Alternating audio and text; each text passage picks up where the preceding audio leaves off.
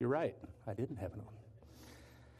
Let, I'd especially like to echo what's already been said. Thank you to all the parents for bringing your kids to us, giving us the opportunity to not only minister to them, but to get blessed. They bless us. And so we appreciate that so very much. Just a couple of things. Uh, as the kids go to children's church this morning, uh, we are going to be having a potluck lunch here in just a few moments. How many of you like that idea? And it's for everybody. We recommend that everybody be a part of this. The, among the things that you may or may not know about this church is that we like to eat and we always have plenty of food.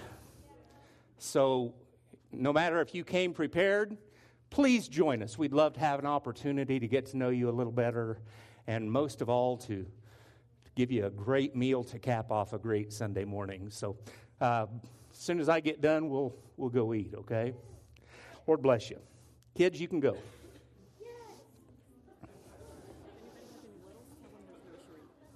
Yes, if you have if you have little kids, we do have a nursery worker uh, for ages three and below. So be sure and take advantage of that and get yourself some some time to just listen to the word this morning. Again, I'm so thankful for you being here today. It's always it's always uh, a blessing to be able to preach on Christmas. And I know that we're a couple of weeks away from that yet, but we've been preaching a Christmas series for almost two months now. Uh, we're talking about the goodness of God. How many of you know that God is good? All the time. And all the time, God is good. Amen? And we've tied that into the Christmas message this morning. And today I'm going to be bringing you a message entitled The God of Great Joy. Now, I'm going to do this a little bit different this morning because I'm not going to preach very long. How many of you like that idea? But I want to begin with a little game of sorts.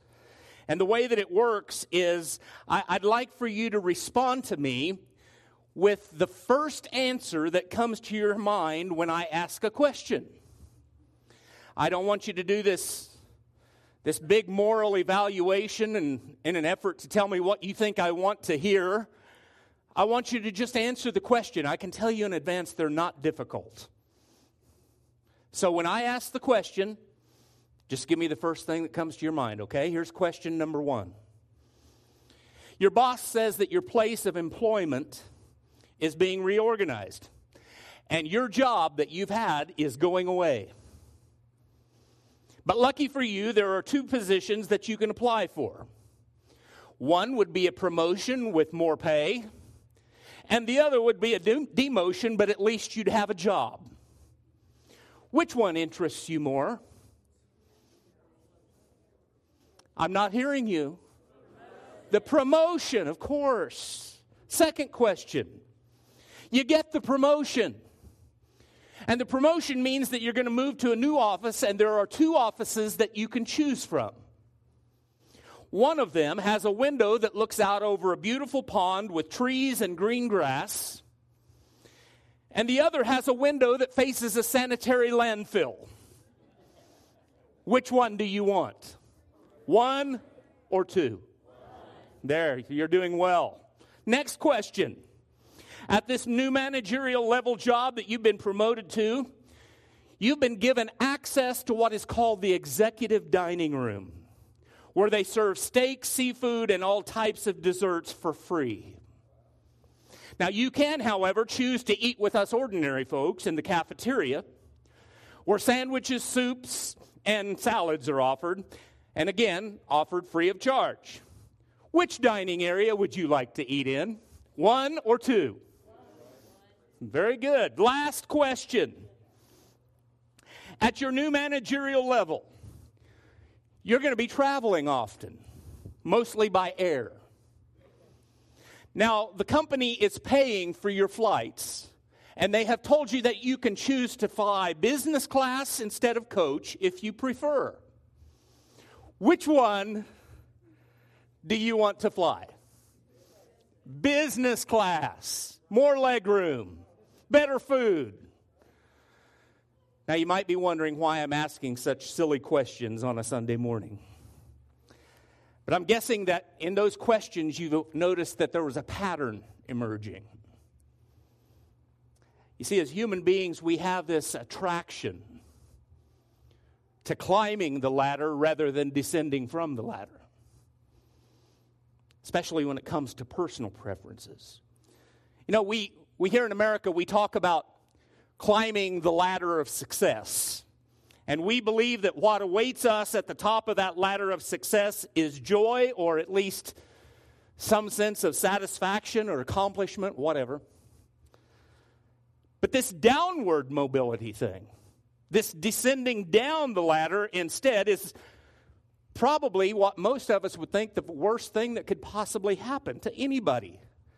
After all, can there be any joy in going backwards or downwards rather than upwards. That's what I precisely want to, want to talk to you about this morning because the Bible would encourage everybody to step back and to question how true this thought of climbing the ladder of success really is. In fact, the Bible gives strong warnings to dangers that are inherent in trying to live by that philosophy. For example, the Bible would say that being prosperous does more harm than adversity does. It also indicates that when your focus is on striving to be successful, the health of your spirit, your relationship with God, your relationships with one another, those things tend to suffer if you're climbing the ladder of success. It says that when you get addicted to power and achievement, you start thinking of yourself more highly than you ought to, and, and you wonder why other people aren't as smart as you are. You'll soon begin thinking that you don't even need God. You don't need that wife who helped you climb that ladder along the way. You don't have time for your kids anymore. Why? Because you're focused on climbing a ladder to succeed to live the dream, so to speak, to arrive at the pinnacle of success is not all that it's cracked up to be. I heard the story not too long ago of a, of a businessman who had spent his entire life climbing the proverbial ladder of success, only to realize when he got to the top of the ladder that his ladder had been leaning against the wrong building. And his life began to crumble lost his wife, lost his family, all because he thought that he was doing what was important. Now, the Bible warns us that we won't find joy in those types of pursuits. In fact, it warns us that most of the time, if we're trying to pursue success, at least in the eyes of the world, that often that pursuit leads to arrogance and independent spirit, and often even an ungrateful spirit. And that's why Jesus said that if your goal is to gain the whole world, you run the risk in that pursuit of losing your soul. By the same token, the Bible tells us that it's not often not the end of the world if your journey through life has to go through this downward spiral rather than an upward climb. Often, when your life spirals downwards, your openness to God goes upward your reliance on other people, your willingness to engage in relationships of interdependency opens up. Now, having said all of that, that's just the introduction. Having said all of that, I want to talk to you this morning through a, a famous passage of Scripture that informs us about Jesus' downward spiral. It's found in the New Testament book of Philippians, chapter number 2, which just happens to be my favorite chapter in the entire Bible. And uh, if you have a smartphone, you can go to the YouVersion app. All my notes are on that outline uh, uh, on the YouVersion. Or Leonard will have the scripture for us on the screen if you want to follow there. Philippians chapter number two. I want to begin reading with verse number five with a rather startling statement that Paul makes. He says, Make your own attitude that of Christ Jesus, who existing in the form of God did not consider equality with God as something to be used for his own advantage. Instead, he emptied himself by assuming the form of a slave, taking on the likeness of men.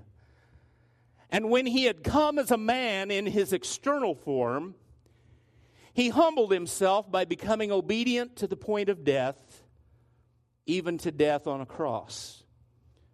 And for this reason, God also highly exalted him and gave him the name that is above every name, so that at the name of Jesus every knee should bow of those who are in heaven and on earth and under the earth, and every tongue should confess that Jesus Christ is Lord to the glory of God the Father. Dear Jesus, add your blessing to the words that you have laid upon my heart. I pray that you would anoint the hearts and minds of those who hear these words this morning to receive them, Lord, in the way that you have given them, with a heart of love, reaching out to each and every one of us in Jesus' name. Amen. Jesus starts out in heaven. We just read that. But then it says he comes to earth, and I don't know if you've thought about this, but that's quite a step down from heaven. Uh, you know, as human beings, uh, we, we don't have this understanding of how great a step that was. But when he comes to earth, he takes upon himself the form of a man. Actually, he comes in the form of a baby. He puts on flesh and, and, and becomes just like we were when we came into the world. But the Bible goes on to say that not only does Jesus take on human flesh and become a man, but he also becomes a servant. Now, it says an interesting thing about that. He doesn't just serve for a month or two and then take an express lane back to heaven. He submits himself to life and everything that that brings that ultimately culminates in his death. Just like every one of us here will have to one day experience it is appointed unto man once to die, is what the Bible says. But for Jesus, it didn't even stop there. Paul gives us that one little phrase not only death, but even death on a cross. Death on a cross was the most torturous, awful form of execution known to people of that day. Now, for some of you, these digression of events that I've just described, it may seem kind of natural. I mean, after all, you're born, you live, and then you die. But if you think about it, that first step that Jesus took, coming from heaven to earth, as I said, is a lot bigger step than we could ever imagine. Those of us who've only known the earth, we have no idea whatsoever how big a gap there is between heaven and earth.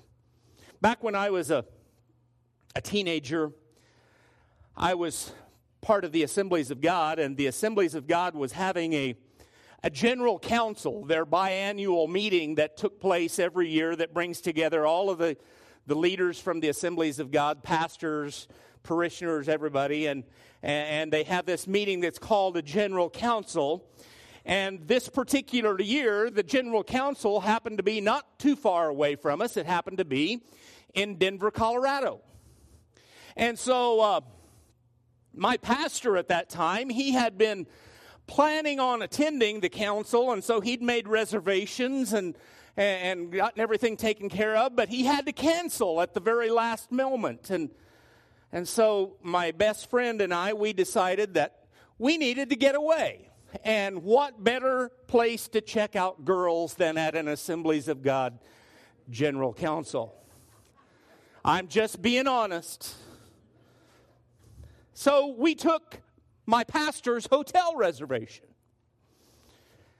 We headed to Denver, and now, quite obviously, we discovered that when he had made these reservations, he probably hadn't checked out the hotel very well before he made the reservation because actually it didn't resemble a hotel as much as it re- resembled a flop house, if you know what I mean. And we, we checked into the hotel. It was located, for those of you who know anything about Denver, uh, the hotel was located right in downtown Denver on Colfax Avenue. Yeah, you know what I'm saying. And as teenagers, as adventurous as we wanted everybody to think that we were, this place was scary. Drunks were laying on the street in front of the hotel. Prostitutes were doing their business up and down both sides of the street. And the first night, we heard gunshots that couldn't have been more than a block away. And when we heard those gunshots, big, being the big brave teenagers that we were, we got up and we propped a chair in front of the door so that nobody could get in. Now, add to that the fact that the room was nasty. The carpet in that room was such that you didn't want to walk on it barefooted, if you know what I mean. The sheets on the bed were torn, the mattresses were shot. And when we got up the next morning to take a shower, we could barely get a trickle of water. And not only that, but, you know, it didn't even have ESPN. No, that's not true. ESPN didn't exist back then. That's how old I am. so we thought about finding another hotel. But with 12 to 15,000 people in Denver for a convention, you couldn't find any more rooms. So we had to stick it out. So as the second night comes, we are, we are lying awake in the middle of the night in a flop house. And there are predominantly two thoughts on both of our minds. The first thought was this Why would our pastor have made a reservation at this place? But the second thought on our mind was this What would our moms think if they knew what kind of place we were staying in? Now, in order for you to appreciate what I just said, you have to understand that if you looked back in those days, if you looked up the word worry in the dictionary, it had a picture of my mom and my best friend's mom. That's just the way they were. And my point in telling you about this is that we were feeling scared, and not only that, but we were feeling pretty sorry for ourselves. We were accustomed to a certain way of life, a certain way of traveling, to certain kinds of hotels. And it was uncomfortable for us to have to take a step down from what we had come to be acquainted with as being normal. Now, as I said earlier, as human beings, we've only known earth. And we probably don't reflect much on what it meant for Jesus to leave heaven and to come down here. You see, the Bible says that heaven is a place of unimaginable beauty. Its sights, its sounds, its smells, its splendors are all that Jesus had ever known. And he comes down here and he wakes up as a ma- baby in a manger. The first thing that Jesus sees as he becomes a human being is a barn. Have you ever been in a barn with livestock in it? The first smell that Jesus ever smelled as a baby was the smell of urine and manure. The first sounds he ever hears are of animals and chickens.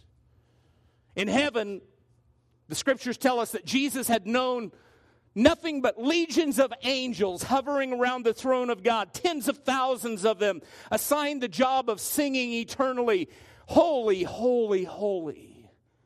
Worthy is the Lamb. There's none like you. That's all he's ever known is complete adoration. But he comes down to that manger, and I can tell you there's none of that going on in that manger. There's just some cows, some donkeys, some sheep, a few people standing around. In heaven, all that Jesus is known is the perfection of the Trinity, the Father Himself, and the Holy Spirit uninterrupted, perfect, intimate relationship. But he wakes up here on the earth and he's all alone in the manger with what seem to be two young teenagers who've just become parents and they're as scared as he is. Scriptures tell us that when Jesus was in heaven, all he had to do was, was say a word, and the world as we know it would come into existence. The Creator, unlimited power at his disposal. And now he finds himself lying in a manger, probably, as the kids told us earlier, in a cattle feeding trough. And he has no power whatsoever. After all, he's just a baby like we were, and just like us, he has to hope that his mother is going to feed him and take care of him. And of course, you know what comes along with that. Those dirty diapers are going to have to be changed. The creator of the universe being dependent upon someone else to that degree. What I'm saying to you, friends, this morning is that we have no idea how great the gap is between heaven and earth. I could spend an hour on that one point alone of what a shock to the system it must have been to have lived forever in heaven and then wind up in a barn in a feeding trough on earth. I think you would agree with me in light of what we talked about at the beginning. That was a pretty big demotion, pretty big downward slide, but it doesn't end there because Jesus becomes a man. And those of us, again, who are human beings, we only know what it's like to be human. We're accustomed to feeling hungry or tired or exhausted. We're used to being elbowed in Walmart. We're used to being yelled at as we travel down our streets from other cars going by. Jesus, in his humanity, takes these same kinds of hits and blows that we take. And think about this. For the first time in his existence, Jesus has feelings. Feelings of weariness, feelings of being exhausted, being hungry, yeah, even being frustrated from time to time. But then it goes on, he doesn't just become a man, but a man who becomes a servant. Now, I would think that being a servant would be hard enough. But being the kind of servant that Jesus was meant that he was going to be a teacher. And, and you know, it, it's hard when you have a difficult message to teach. And Jesus came with that kind of message. It was a message that requires that people respond to difficult challenges that will literally change their lives. Now, I think we can all agree on this. Changes of that magnitude are not easy, life changing situations. If you were called today to to leave whatever stage of life you are in and to go do something radically different in a different country that you knew nothing about. That would be a life changing decision, right? And it wouldn't be an easy one. So what I'm saying is most people like us we're resistant to messages like that. If you're if you're a teacher like Jesus became and you have a message to give on a consistent basis that instead of people saying, "Yeah, I'll do that," his message was meant with more of a response of, yeah. Folded arms and eyes rolling back into their heads. You see, in heaven, here's Jesus recognized as a member of the Trinity, and everyone saying, We adore you, Jesus. We, we worship you. And now he comes down to earth, and he's a man, he's a teacher, a servant. Human beings that he and his father created a long time ago are rolling their eyes at his message. They're saying, Okay, Jesus, so what makes you such an authority on this subject? You want us to believe that everything you say is truth? Well, Jesus, we just don't buy that. As a matter of fact, we think you're a fake. So go on your way. I have to wonder what that kind of rejection would feel like to the second person of the Trinity, the creator of the universe. But I got to go on because it doesn't stop there. Not only does Jesus agree to death, but he agrees to a very specific death crucifixion on a cross. I've been present when I've had friends or loved ones die. And that in itself is a is a troubling experience, but I have to wonder what would it be like to have to witness a friend or a loved one to die in the way that Jesus died? I don't mean to sound morbid, but what if one of my kids or grandkids were called to hang on a cross? Or Brenda, one of our board members, one of my congregation. How awful would that be?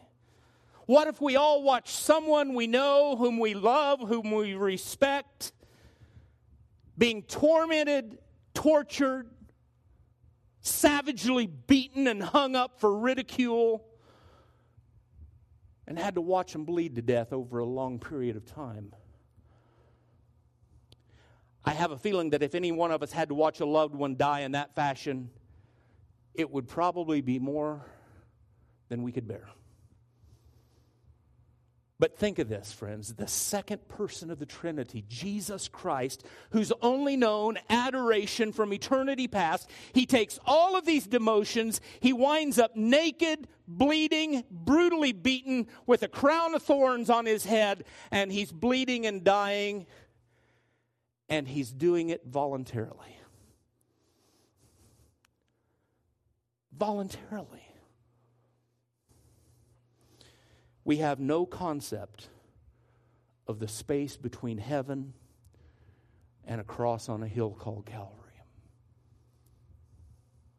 You see, when Jesus left heaven and willingly gave himself to all of these demotions that I've described for you here in Philippians chapter number two, I have to believe that that's the most dramatic set of downward steps ever known to mankind. No one's ever had those kinds of demotions, ever been faced with those kinds of demotions, much less voluntarily submitted to them. There's never been anyone who's willingly signed up for something like that other than Jesus. And the result of all of this, God honored him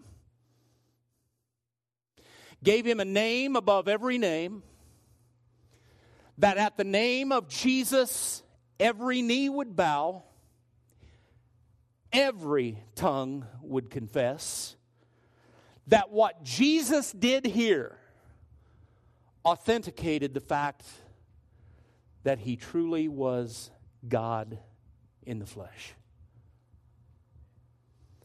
But let me just digress for a moment because having said this, I know this question has to be on your mind.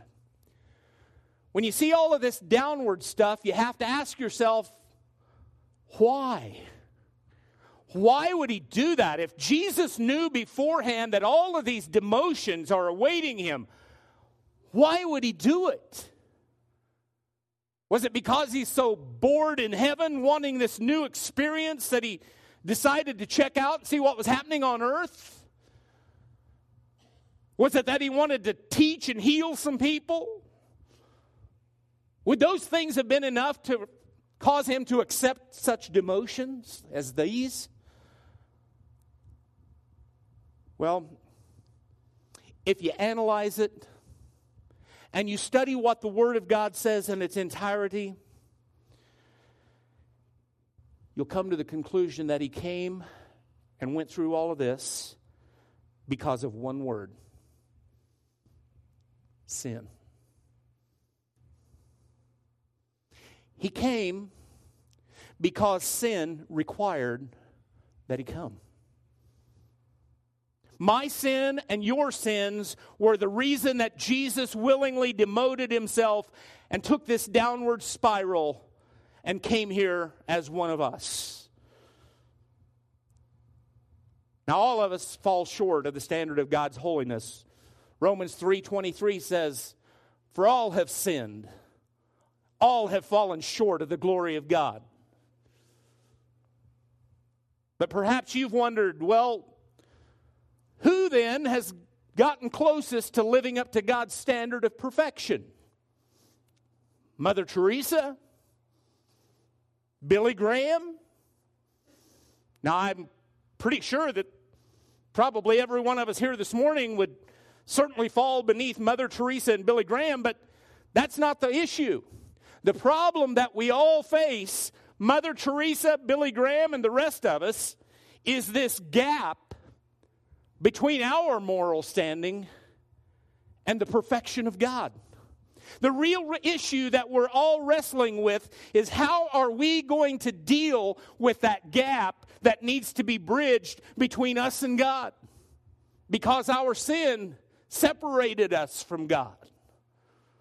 What's going to bring us back together? As hard as we may try and as good as we may get, we're never going to get good enough to be considered to be perfect. We've already fallen too far. So, someone from the outside has to help.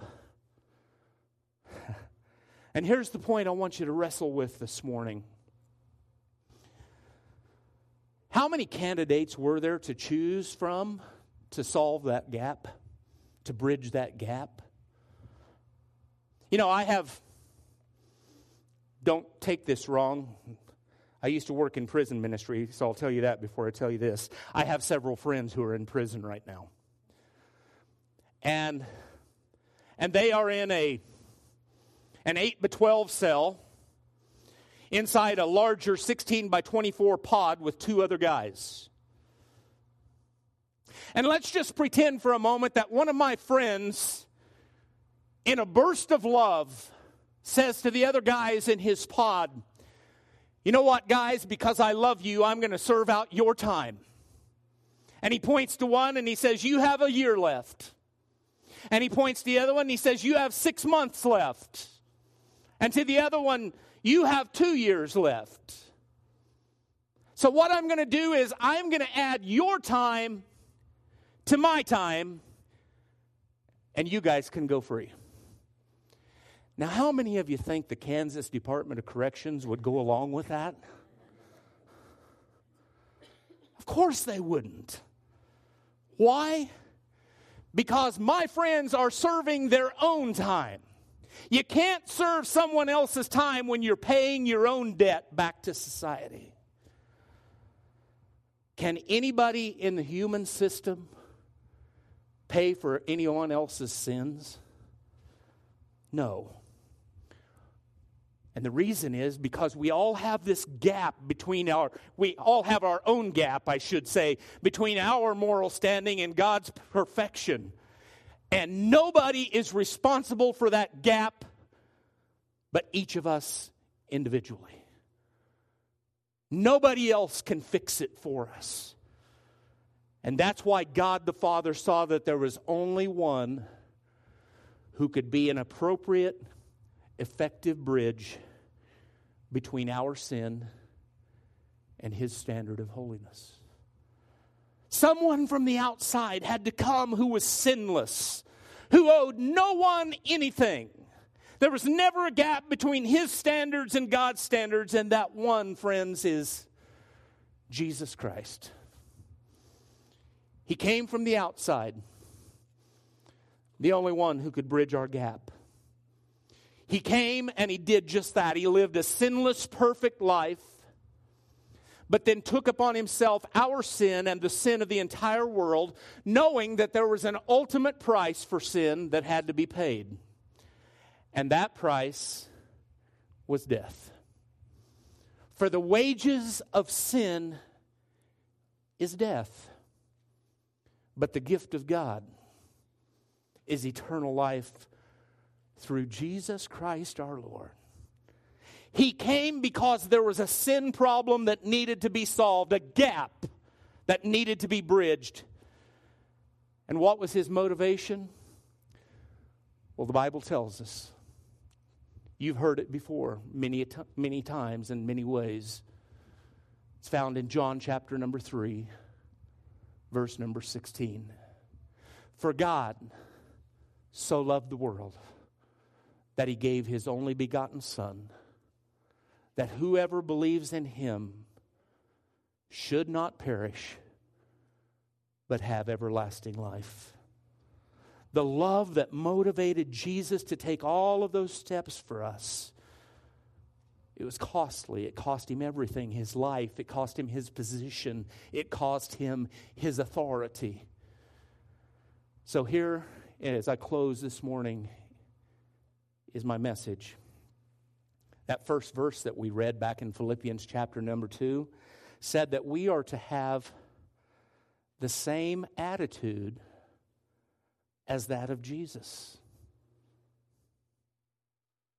servanthood, downward mobility, putting others in front of ourselves in terms of importance, and in so doing, betting the farm that we're going to wind up with joy. That's, after all, what we're talking about this morning. And to understand that kind of joy, we turn to the book of Hebrews, chapter number 12, verse number 2, where it's speaking of Jesus and it says, Who for the joy that lay before him endured the cross, despised the shame, and has now sat down at the right hand of the throne of God. Jesus knew that as a result of all of those demotions, all of that downward spiral, the end result was going to be joy. What joy? Well, I can tell you what the joy is for us. It's the joy of having every wrong, stupid, heinous thing we've ever done forgiven, forgotten. Bible says that when Jesus forgives our sins, he takes them and casts them as far as the east is from the west, never to be remembered against us again. For us, it means that we can be reconciled to God, the gap being bridged between us and God. And I got to tell you, the best part it punches my ticket to spend eternity in heaven with Him. I much prefer heaven to the other alternative. There's an old song says this way. I was going to sing it, but I don't think I can. So I'll just give you the words. It says, Do you want joy? Real joy? Wonderful joy? Let Jesus come into your heart. Worship team, would you come, please? There may be some here this morning, and you don't have that source of joy in your life. Take the advice of that song. If you want joy, real joy, wonderful joy, let Jesus come into your heart. As we said earlier, this is the third Sunday of Advent. And we prepare ourselves for Jesus coming by talking about joy. The angels rejoiced when he came the first time, along with shepherds and wise men.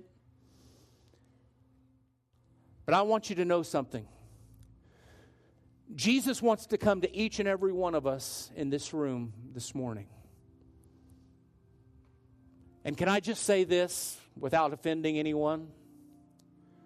Wise men and women, wise boys and girls will welcome Jesus into their hearts.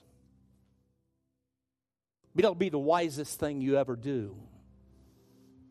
And I can promise you that both in the here and now and in eternity to come, you will rejoice with exceeding great joy. Would you bow with me, please?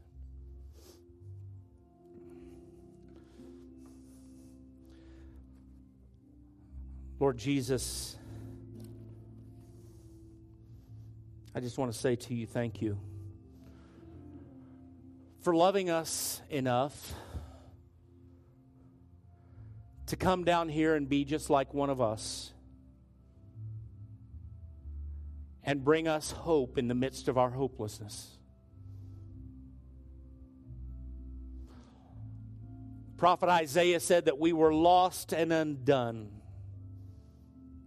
without God, without His Son.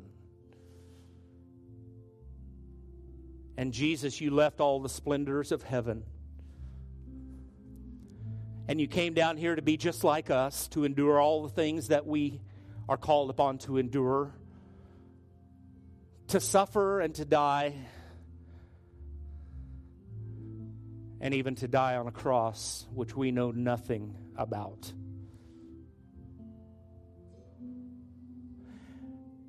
And the only reason that you did that, Jesus, was because you loved us so very much. You gave up all of that glory, all of that splendor.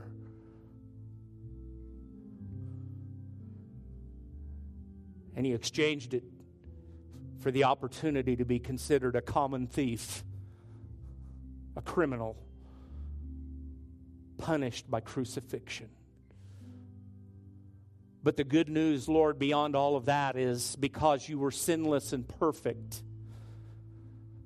even our sin laid upon you could not keep God from raising you from the dead three days later and you came out of that tomb alive forevermore.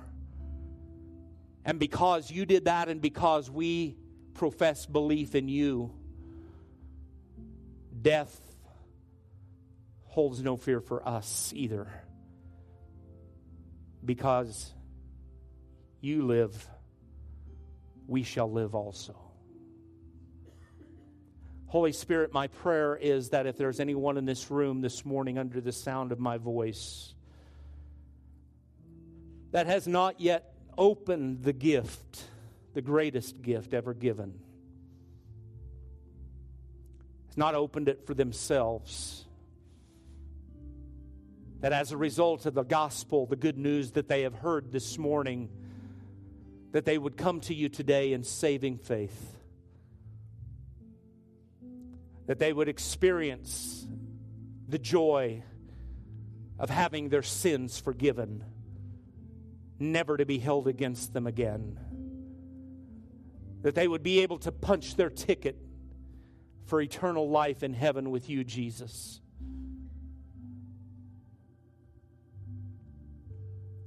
Holy Spirit, would you do that for us this morning? With every head bowed, every eye closed, and I, I want to make this as easy and non threatening as I possibly can.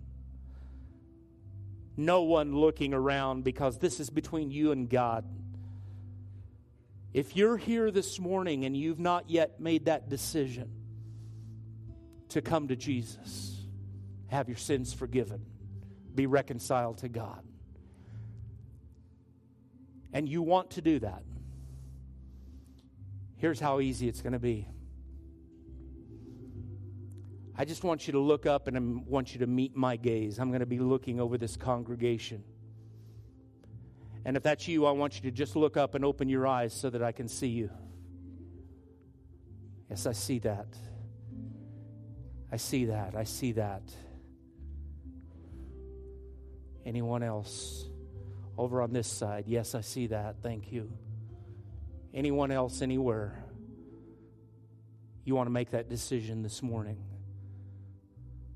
You want a new start, a fresh start, a clean slate between you and God.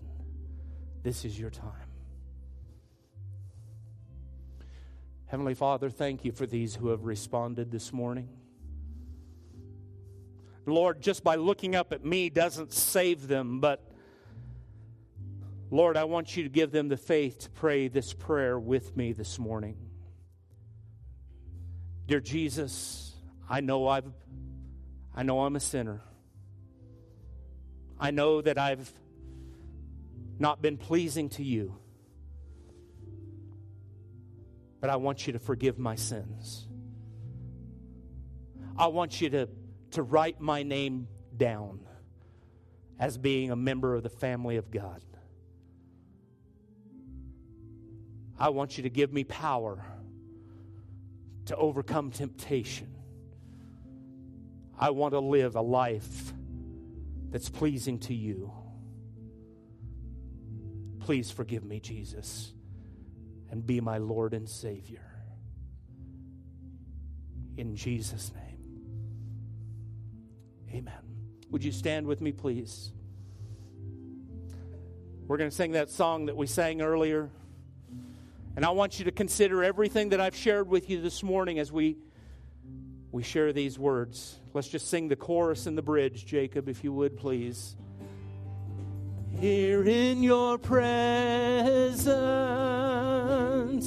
we are undone. Here in your presence, heaven and earth become one. Here in your presence, all things are new. In your presence, every bows before you. You're wonderful, beautiful, glorious. You're matchless in every way, wonderful, beautiful, glorious, matchless in every way, wonderful, beautiful, glorious, matchless in every way, wonderful. You're beautiful.